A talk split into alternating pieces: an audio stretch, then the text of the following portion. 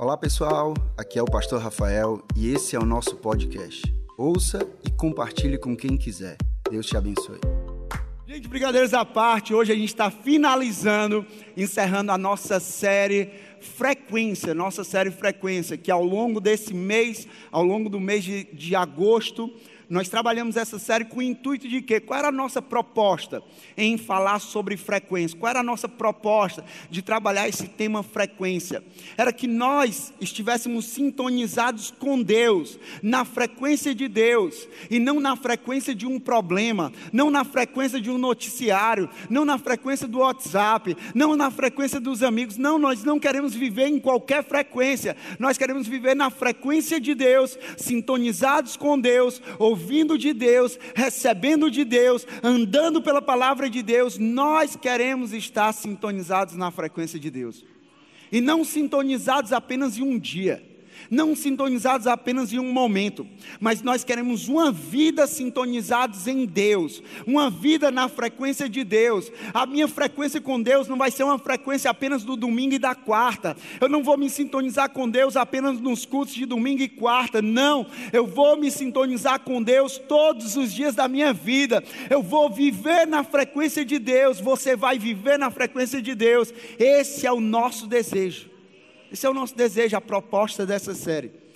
E aí, se você perdeu os nossos três domingos anteriores, ou se você perdeu alguns dos, do, alguns dos domingos, você pode ir lá no nosso canal no YouTube, C C Videira, você pode assistir as outras pregações, parte um, dois e três, ou, ou você pode acompanhar no nosso podcast. A gente tem em todas as plataformas aí, C C Videira Centro, você vai lá, você acessa todas as mensagens que a gente compartilhou dessa série, e aí você se atualiza, você recebe daquilo ali que a gente compartilhou em cada um. Na parte um nós falamos sobre estarmos sintonizados com Deus através da palavra, a palavra de Deus, que é a voz de Deus falando ao nosso coração, nos direcionando. Falamos sobre sintonizarmos com Deus através da palavra, falamos sobre sintonizarmos com Deus através da oração. Oração é relacionamento com Deus, oração é um diálogo com Deus, oração com o nosso coração, não apenas com palavras bonitas. E aí no domingo passado nós falamos sobre nos sintonizarmos com Deus através da adoração, através de uma vida de adoração. E aí a questão hoje é: ok, eu já estou sintonizado com Deus, eu entendi essas mensagens, eu me sintonizei com Deus, na frequência de Deus, pela palavra, pela oração e pela adoração. E agora, o que é que acontece na minha vida? O que é que acontece quando nós estamos na mesma frequência de Deus? O que acontece é que nós não somente recebemos do que está sendo transmitido, mas nos tornamos reprodutores daquilo que nós recebemos.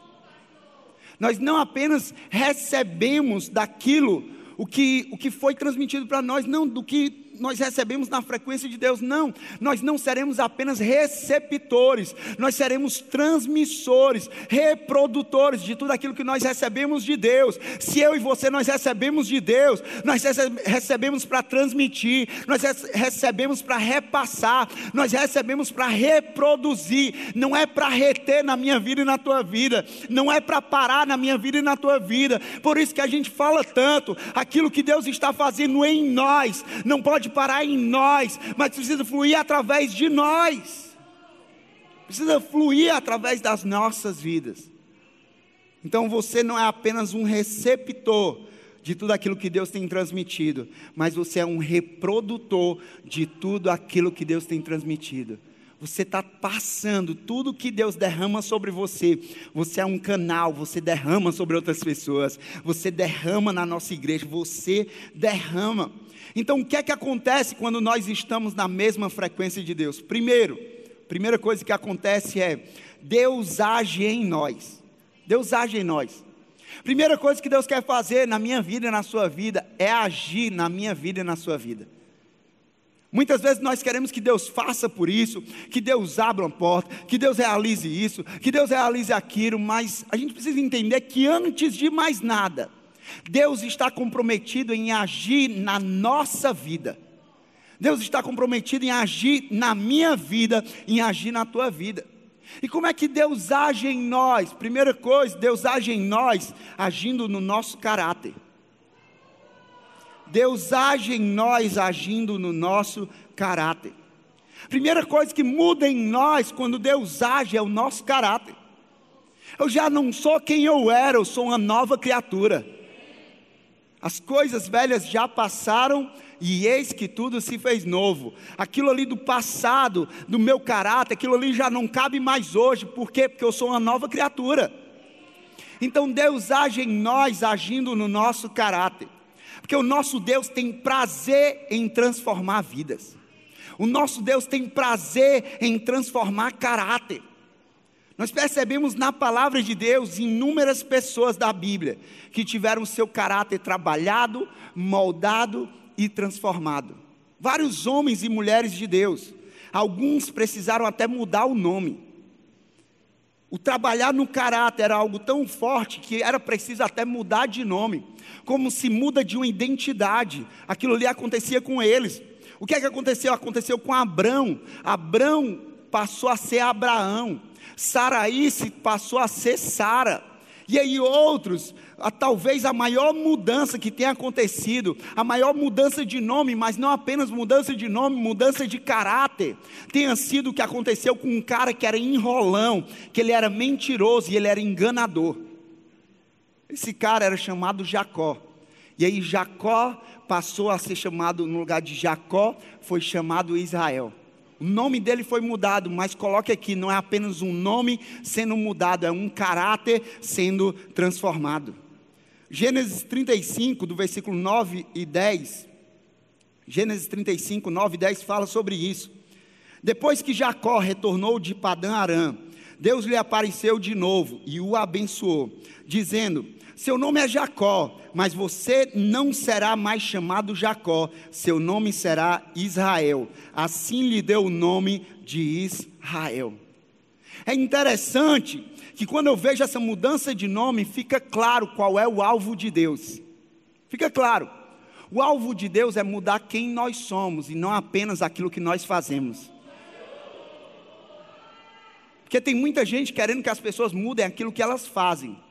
Mas Deus, ele fala assim: não, a minha, a minha lógica, primeiro eu mudo quem vocês são, para depois mudar aquilo que vocês fazem. Até porque a atividade flui da nossa identidade. Ou seja, aquilo que eu faço vai fluir daquilo que eu sou. Então se Deus muda o nosso caráter, Deus vai mudar as nossas atitudes. Então tudo começa no nosso caráter. Deus quer agir em mim, em você, transformando o meu caráter e o seu caráter. Deus ali estabeleceu uma nova identidade, uma nova identidade para Israel, um novo caráter para Israel, novos valores para Israel, o caráter de Deus nele. E eu não estou dizendo aqui, gente, hoje não é preciso mudar de nome. Não, ali no templo, nesse templo aqui na Bíblia, aconteceu essa mudança de nome. Mas saiba, Deus não quer mudar apenas o seu nome. Deus quer mudar o seu caráter. Deus quer mudar a sua vida. Deus quer te tornar tudo aquilo que Ele te planejou para ser. Então você não vai sair daqui dizendo: ah, não, tenho que mudar meu nome. Não, você não tem que mudar seu nome, você tem que mudar seu caráter. Eu não tenho que mudar o meu nome, eu tenho que mudar o meu caráter. Eu tenho que ser transformado à imagem e semelhança de Deus. Eu tenho que ser transformado o meu caráter. Cada vez mais, qual é a evidência de que eu sou uma pessoa transformada? Qual é a evidência de que você está sendo transformado? Não é o muito falar, não é a bela oração, não é a boa pregação, não. É Jesus na minha vida e na tua vida. É Deus na minha vida e na tua vida. É imagem e semelhança de Deus. Quanto mais formos parecidos com Deus, mais nós estamos sendo transformados. E aqui vale ressaltar que a transformação do nosso caráter não é um dia, um evento, é uma vida toda. Nossa vida toda, o nosso caráter está sendo transformado. A nossa vida toda, o nosso caráter está sendo moldado. A nossa vida toda, nós estamos tirando coisas de nós. Deus está tirando coisas de nós e Deus está colocando aquilo que Ele tem para nós. Jacó, ele experimentou essa transformação realizada por Deus. Jacó experimentou disso. E eu e você, nós também podemos experimentar dessa transformação que é diária. Um dos significados do nome de Jacó, preste atenção nisso, é enganador. Jacó significa enganador. Imagina um cara carregar o nome de enganador. Não, como é teu nome? Jacó, mais conhecido como enganador. Mas Jacó não era conhecido somente como enganador, o significado do nome dele. Mas Jacó era conhecido como interesseiro, como oportunista, como egoísta, como mentiroso, como calculista. Jacó era conhecido assim. Por quê? Porque Jacó tinha falhas no caráter dele. Jacó tinha problemas no caráter dele. Agora a questão para mim e para você é, no tempo de hoje, a palavra para nós hoje, quais são os problemas de caráter que nós temos enfrentado devido à nossa falta de sintonia com Deus? Porque se nós estivermos sintonizados com Deus, na frequência de Deus, nós vamos receber dele e nós vamos reproduzir dele. Ou seja, meu amigo, vai dar certo. Mas tem momentos que a gente não está na sintonia de Deus, que a gente não está na frequência de Deus. E aí a gente tem certos desvios no nosso caráter, a gente tem certas falhas no nosso caráter. Não, pastor, mas eu não faço isso. Você tem certeza? Você tem certeza? Ei, gente, a conversa aqui não é de perfeição. Ah, eu sou o super crente. Ei, você é ser humano. Você é ser humano. Você é imperfeito. Você é imperfeito. Você não é perfeito. Se tiver alguém perfeito aqui, cuidado que essa pessoa pode ser arrebatada agora, em nome de Jesus. Puf, sumiu. Estou vendo aqui tem uma cadeira vazia, eu acho que alguém subiu. Ali tem outra, acho que alguém subiu, foi arrebatado. Gente, brincadeiras à parte, aqui não tem ninguém perfeito.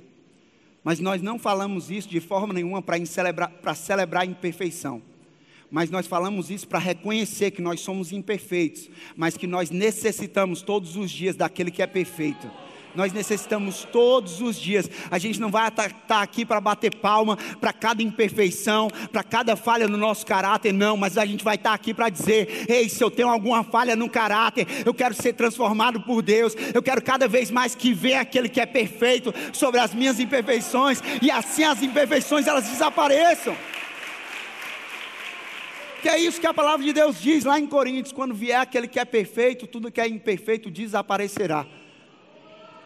Não que de uma hora para outra nós seremos pessoas perfeitas, não. Mas todo dia, quando vem aquele que é perfeito na minha vida e na tua vida, tem mais imperfeição sumindo da minha vida e da tua vida. Nós não somos perfeitos, mas nós também não somos medíocres. Nós não somos nota três, nota cinco, não. Eu quero tirar nota boa. Eu não quero só ser aprovado. Eu quero ser aprovado bem. O meu caráter é aprovado por Deus.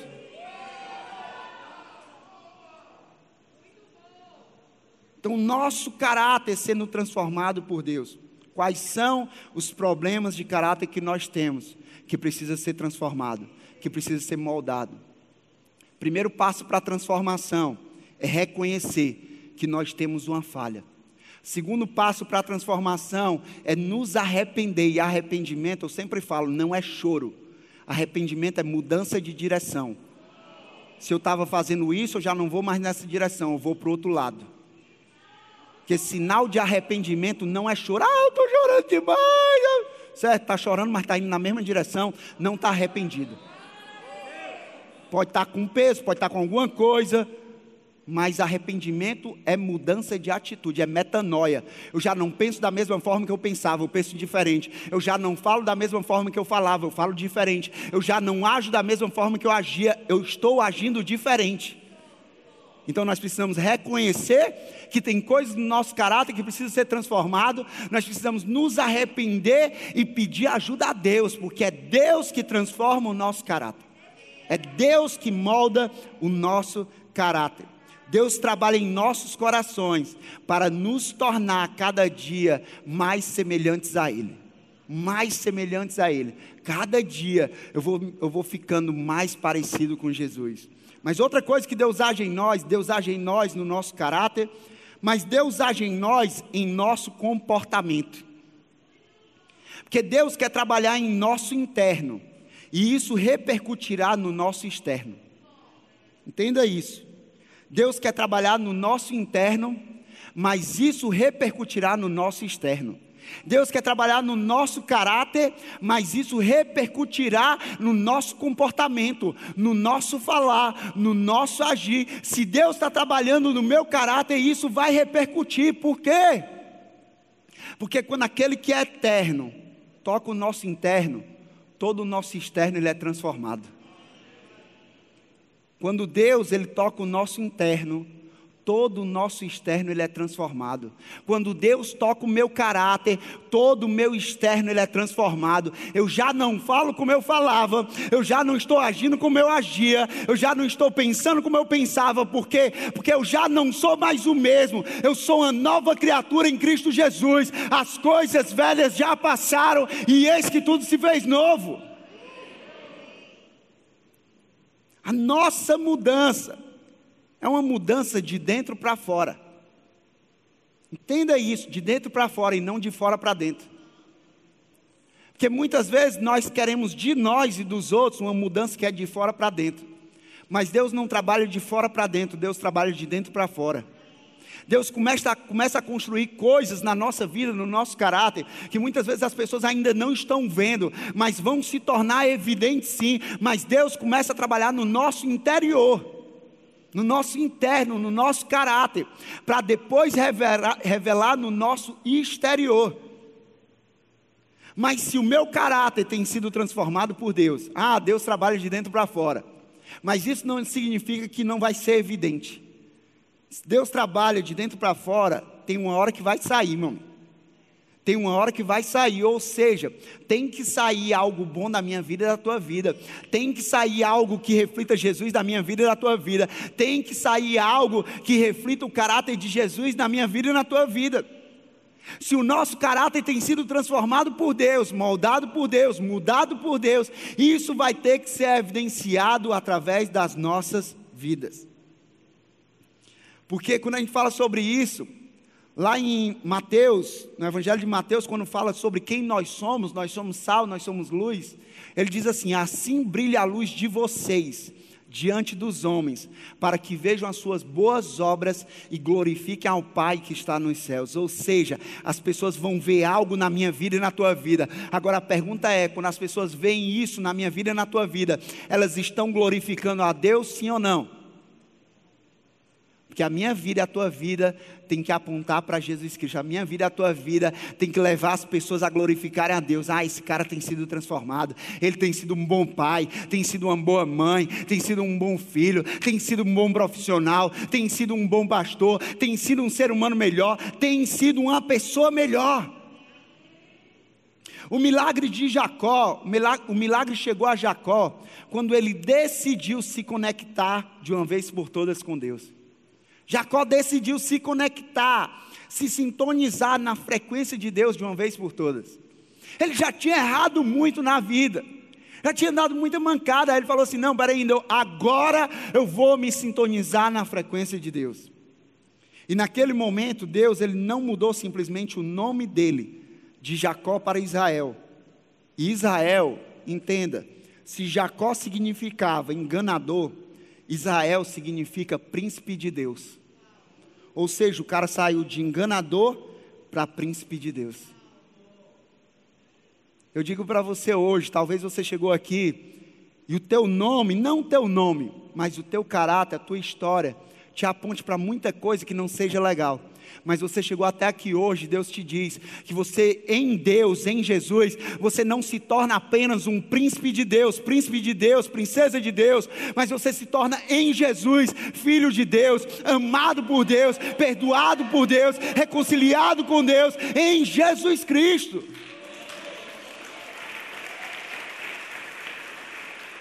Mas o, não foi só o nome de Jacó que foi mudado, mas Deus ele permitiu que Jacó tivesse uma nova vida através de quem Deus era na vida dele. E é isso que Deus tem para você hoje. Deus tem uma nova vida.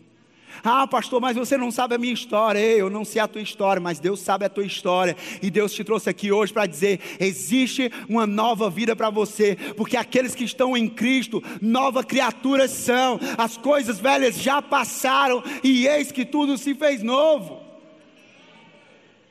A tua vida não é uma fotografia do teu passado, Não, Deus tem uma história a escrever. Deus tem novos capítulos a escrever. Deus não terminou com a tua história. Os melhores dias ainda estão por vir na tua vida. Deus tem uma nova vida para você. Deus tem um recomeço para você. Porque eu amo que Deus, somente Deus, é capaz de transformar a nossa vida da água para o vinho. Sabe, durante um tempo na minha vida, no início da minha caminhada, eu escutava de alguns amigos: não, Rafael não tem jeito não, o Rafael é só se Deus transformar da água para o vinho. Mas mal sabia eles que Deus é especialista em transformar água em vinho. Sabe, talvez você diga assim: ah, Rafael, mas é difícil, é como transformar água em vinho. Ei, o meu Deus e o teu Deus, Ele é especialista em fazer esse milagre, transformando a nossa vida da água para o vinho. Somente Deus é capaz de fazer isso. Mas é interessante que João dois relata esse casamento. Um casamento em que chegou um momento, faltou o vinho, acabou o vinho, e aí só tinha água ali, e aí chamaram Jesus, e aí Jesus fez o milagre de transformar água em vinho, e a festa continuou ali, a celebração continuou. Mas, ok, Deus, Ele é especialista, Jesus é especialista em transformar água em vinho, em transformar a minha vida da água para o vinho. Mas existe uma questão aqui que cabe a mim e a você. Aquilo que coube também àqueles noivos que estavam fazendo aquela festa. Porque num casamento nem todo mundo é convidado. Num casamento não é todo mundo que vai ser convidado, não, são algumas pessoas, algumas poucas pessoas são convidadas, e para aquele casamento, familiares foram convidados, amigos foram convidados, mas uma pessoa foi convidada e mudou toda a história, e essa pessoa é Jesus Cristo.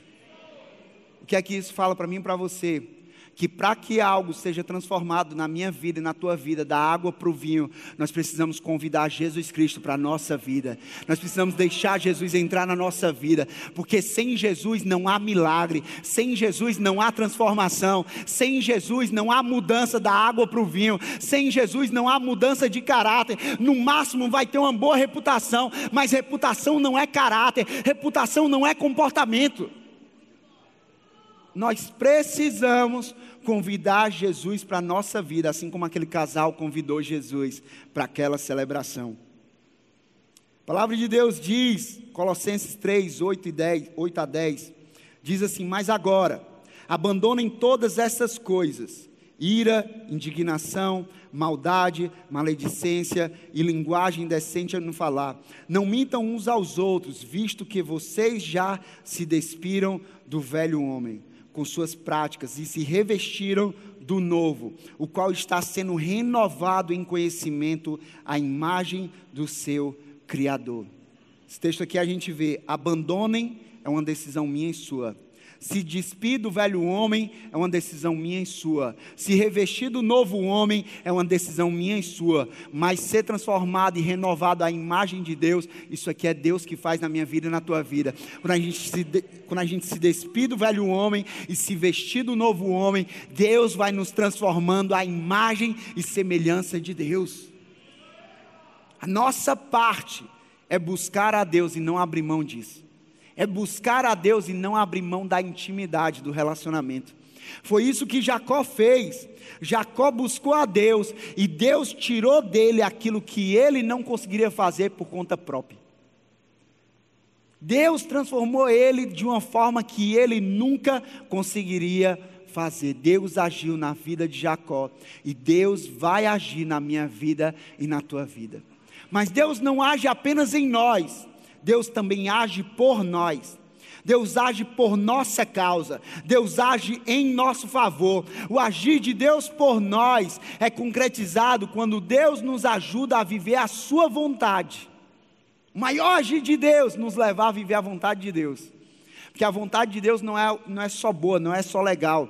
A vontade de Deus, ela é boa, perfeita e agradável. Então, se eu vou andar na vontade de Deus, eu vou colher daquilo que é a vontade de Deus, eu vou colher daquilo que é plano de Deus, eu vou colher daquilo que é propósito de Deus. E eu digo uma coisa para mim e para você: Jeremias diz ali, pois eu bem sei os planos que tenho para você, assim diz o Senhor, planos de te fazer prosperar e não de te causar dano, planos de te dar esperança e um futuro.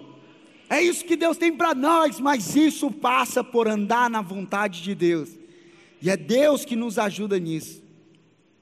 A palavra de Deus diz em Romanos oito, trinta e um e trinta e dois, diz assim: que diremos, pois, diante dessas coisas?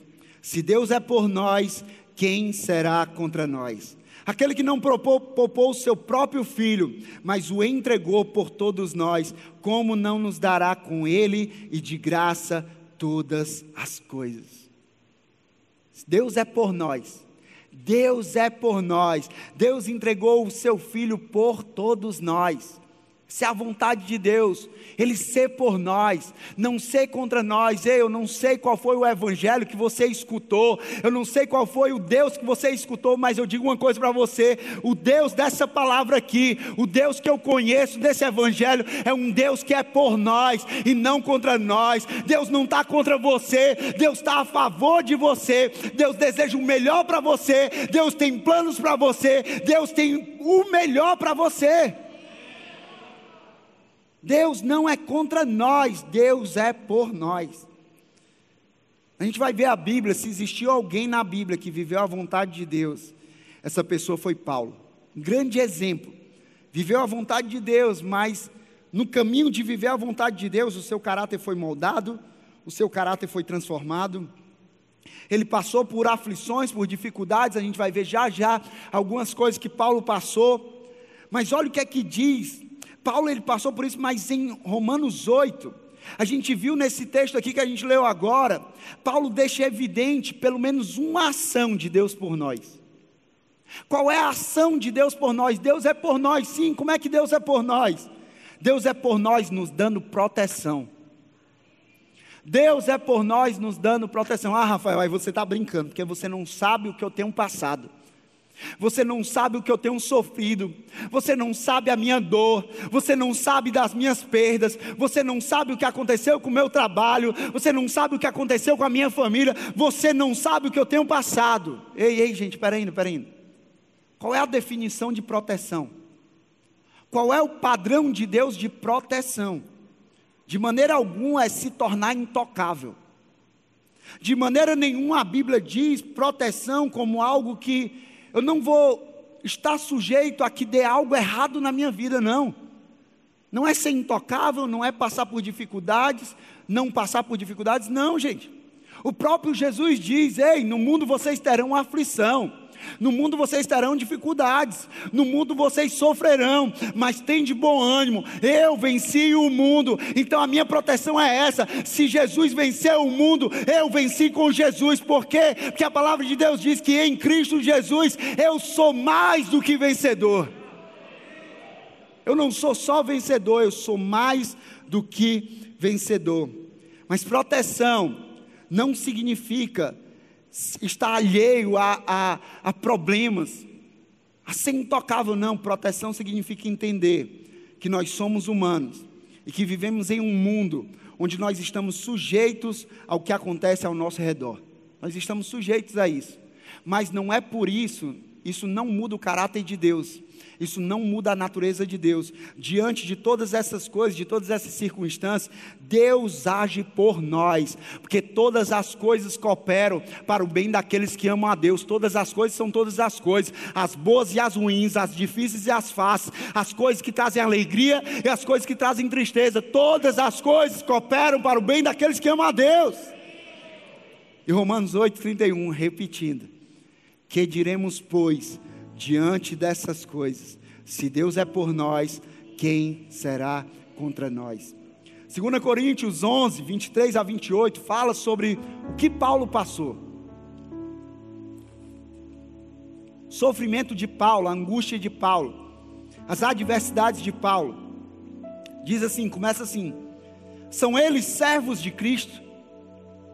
Porque muitas vezes a gente passa por coisas e diz assim: ah, mas eu sou servo do Senhor. Sim, meu amigo. Se nós somos servos do Senhor, nós precisamos acreditar naquilo que o nosso Senhor disse. E Ele disse que nós teríamos aflição, mas nós também teríamos bom ânimo, porque Ele já venceu. Então não é porque a gente diz: eu sou servo do Senhor, que eu não vou passar por dificuldade. Nós vamos passar por dificuldades. Aí ele continua: estou fora de mim para falar dessa forma. Eu ainda mais. Trabalhei muito mais. Fui encarcerado mais vezes, fui açoitado mais severamente, exposto à morte repetidas vezes. Cinco vezes recebi dos judeus trinta e nove açoites, três vezes fui golpeado com varas, uma vez apedrejado, três vezes sofri naufrágio, passei uma noite e um dia exposto à fúria do mar, estive continuamente viajando de uma parte a outra, enfrentei perigos nos rios, perigos de assaltantes, perigos dos meus compatriotas, perigos dos gentios, perigos na cidade, perigos no deserto, perigos no mar e perigos dos falsos irmãos. Trabalhei arduamente, muitas vezes fiquei sem dormir, passei fome e sede e muitas Muitas vezes fiquei em jejum, suportei frio e nudez. Além disso, enfrento diariamente uma pressão interior, a saber, a minha preocupação com todas as igrejas. A gente olha para a história de Paulo. Paulo teve uma vida difícil, teve uma vida fácil, sim ou não? Paulo não teve uma vida fácil. Paulo teve uma vida complicada, uma vida com adversidades, uma vida com problemas. Mas não é porque Paulo passou por isso que ele havia sido esquecido por Deus. Não é porque Paulo passou por isso que ele estava sem a proteção de Deus. Não é porque você está passando por isso que Deus se esqueceu de você. Não é porque você está passando por isso que você não tem a proteção de Deus. Não. Deus é por nós. Deus é por nós.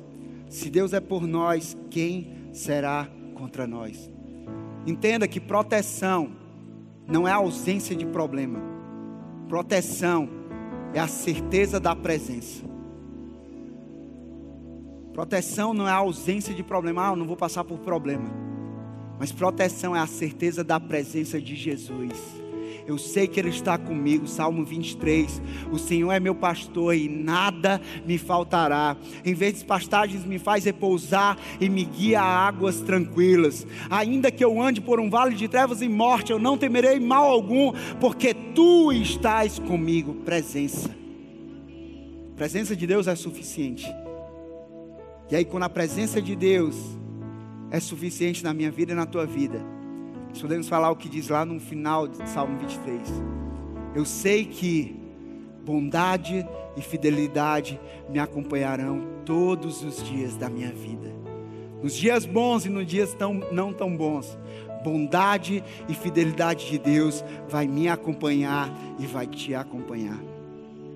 Em Hebreus onze fala sobre os heróis da fé, homens e mulheres de Deus que fizeram grandes coisas, realizaram grandes coisas, exemplos de fé para nós, mas que também tiveram seus problemas, que também tiveram as suas dificuldades, que também tiveram as suas lutas. Eles foram protegidos, sim, mas eles tiveram seus problemas, tiveram as suas adversidades, porque Deus não promete que não teremos problemas, mas Deus promete que estará presente conosco em meio a todos os nossos problemas. Deus estará presente comigo e contigo. Deus nos dá proteção no nosso espírito, Deus nos dá proteção na nossa mente e Deus nos dá proteção no nosso corpo. Deus protege o nosso espírito por quê? Porque existe uma batalha, uma luta que não é natural. Efésios seis diz que a nossa luta não é contra carne e sangue. A nossa luta não é contra o nosso familiar, a nossa luta não é contra o nosso chefe, a nossa luta não é contra o nosso amigo, a nossa luta é espiritual. Nós temos um inimigo, o nome dele é diabo. A palavra de Deus fala sobre isso. E a proteção para a nossa luta espiritual é uma proteção espiritual, a armadura de Deus. A armadura de Deus serve para proteger, para guardar a nossa vida. E ele disse, na armadura de Deus tem capacete da salvação para mim e para você. Na armadura de Deus tem couraça da justiça para mim e para você. Na armadura de Deus que ele tem para mim e para você, tem cinto da verdade para mim e para você. Na armadura de Deus tem escudo da fé para mim e para você. Na armadura de Deus tem espada que é a palavra para mim e para você. Na armadura de Deus tem um calçado do evangelho da paz para mim e para você. Mas Deus também protege a nossa emoção, a nossa mente. Porque estar protegido por Deus não significa que nós não vamos sofrer, que nós não vamos ter as nossas dores. Sim, nós vamos ter. Algum tempo atrás nós pregamos sobre Deus na dor, sobre enxergar Deus em meio à nossa dor. E a proteção emocional na mente é isso. Sim, nós vamos estar sujeitos a sofrimentos, a dores, mas eu sei que Deus estará comigo em todas as minhas dores, me ajudando a suportar e me ajudando a superar. Deus vai me ajudar. Mas é a proteção também no corpo, guardando a minha vida, me dando livramento, me livrando de tantas coisas. A proteção no nosso corpo, guardando a nossa vida. Deus age em nós, Deus age por nós, mas Deus também age através de nós. Deus age em mim e em você, por mim e por você, mas Deus sempre vai querer agir através de mim e através de você. A igreja nunca parou, pelo contrário, a igreja avançou mais do que nunca. quatro mil pessoas entregando a vida para Jesus num período de seis meses online. Quem imaginaria? Sabe, durante esse período de pandemia, eu recebi algumas mensagens de pessoas falando assim: pastor, o que é que a igreja está fazendo? O que é que a igreja está fazendo pelos outros? O que é que a igreja está fazendo diante dessa circunstância? Eu, ei, nós temos um trabalho forte como igreja. Nós estamos ajudando, nós estamos cuidando, nós estamos dando suporte através dos grupos de crescimento. Nós estamos sendo generosos, alimentando pessoas da igreja que não tem condições de ter alimento, e nós suportamos quinhentas e oitenta e poucas pessoas da igreja sendo amparadas, outras igrejas sendo amparadas, igrejas que estavam quase fechando, e que a nossa generosidade ajudou aquelas igrejas. cento e vinte e seis toneladas, não são quilos, são toneladas de alimentos para alimentar uma multidão. A igreja nunca parou. A igreja nunca parou. A igreja está mais viva do que nunca. Igreja que entende sobre a missão dela. Uma igreja que entende que nós somos membros de um só corpo, que Cristo é o cabeça. E juntos nós formamos o corpo de Cristo aqui na terra. E eu amo essa mensagem de corpo de Cristo. Eu amo falar sobre corpo de Cristo. Porque corpo de Cristo, a gente olha a história de Jesus, como Jesus andava em meio à multidão, como Jesus se movia em meio à multidão. E aí, se a gente olha que nós somos como igreja o corpo de Cristo, isso significa que nós estamos aqui não para ficar de braços cruzados assistindo, não para ficar de braços cruzados reclamando daquilo que o outro está fazendo de bom, que ainda tem muita gente assim, que fica criticando aquilo que está sendo feito de bom, no lugar de ser igreja, no lugar de ser um só, um só coração, uma só visão, uma só linguagem. Sabe, nós precisamos mais disso aqui, ser essa igreja que eu sou o corpo de Cristo aqui na terra. O que é que isso significa? Que Deus escolheu se mover, Jesus escolheu se mover através da minha vida e da tua vida. Ele se move aqui nessa terra, através das nossas vidas. Isso é um privilégio, mas é uma responsabilidade. Por quê? Porque eu não posso ficar parado, eu não posso ficar assistindo, eu não posso ficar apontando para reclamar, para julgar, quando Deus está esperando que eu aponte o caminho e a solução. Quando eu estou perdendo tempo para criticar, para falar, para gerar fofoca, quando Deus está falando: ei, você está falando isso, quando é para você estar tá falando sobre as boas novas de Jesus. Perdendo tempo discutindo sobre muita coisa, quando era para você estar compartilhando o evangelho. muitas vezes discutindo coisas que quer dividir a própria igreja, porque isso é mensagem do diabo. Igreja tem uma visão, não tem duas visões, porque duas visões causam divisão. Nós somos uma só igreja, nós somos um corpo, e nós nos movemos aqui nessa terra como se fosse Jesus Cristo se movendo. Ah, meu amigo, eu tenho um prazer de falar sobre isso da nossa igreja. Por quê? Porque nós temos sido um povo que tem se movido como um corpo de Cristo aqui na terra, onde Ele alcança o perdido através das nossas vidas. Quatro mil pessoas sendo alcançadas através das nossas vidas. Ele ama através das nossas vidas. Ele ama aquele que ninguém quer amar através das nossas vidas. Ele levanta o caído através das nossas vidas. Ele levanta o caído, Ele não ajuda a derrubar mais. Levanta. Aqui não é o teu lugar. Levanta o caído. Ele cuida através das nossas vidas. Ele serve através das nossas vidas. Ele supre necessidades através das nossas vidas.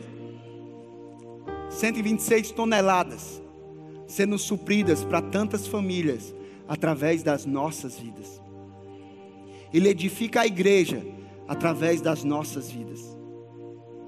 Literalmente, nós somos os pés e as mãos de Jesus aqui na terra.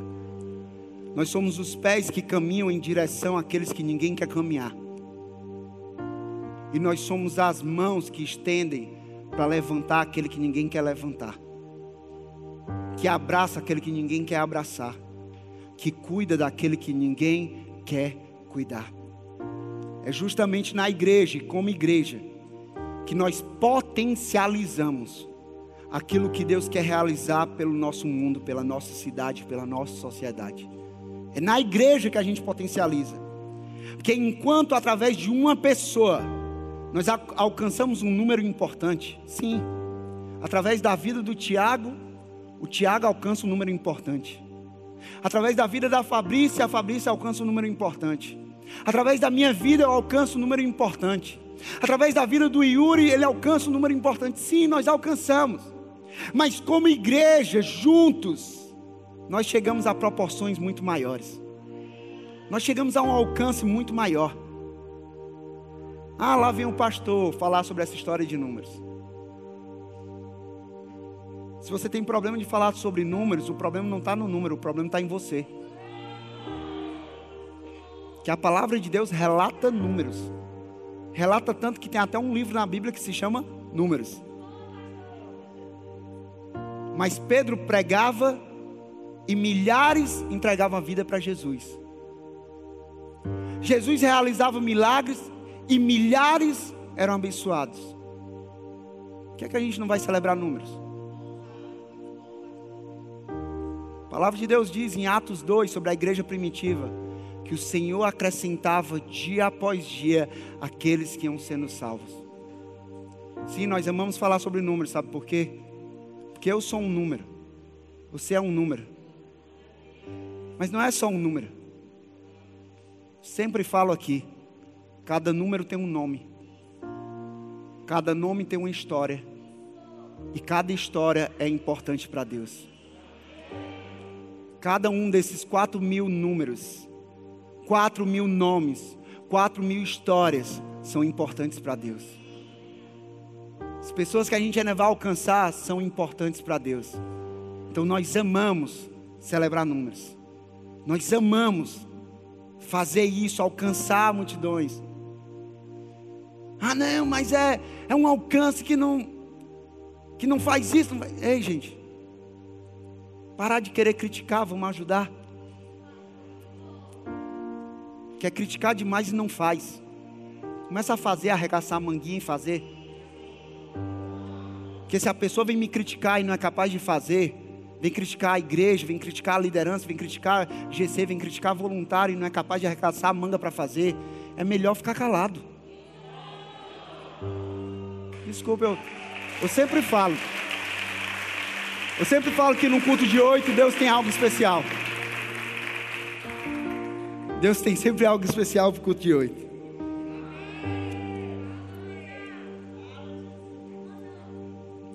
Generosidade. É isso que Deus tem para nós, uma vida de generosidade. Que generosidade refere-se à inclinação para dar e partilhar. Generosidade não é só sobre recursos. Generosidade é sobre amor. Generosidade é sobre tempo. Generosidade é sobre dons e talentos. Generosidade é muito mais do que sobre uma coisa. É sobre um transbordar de Deus nas nossas vidas.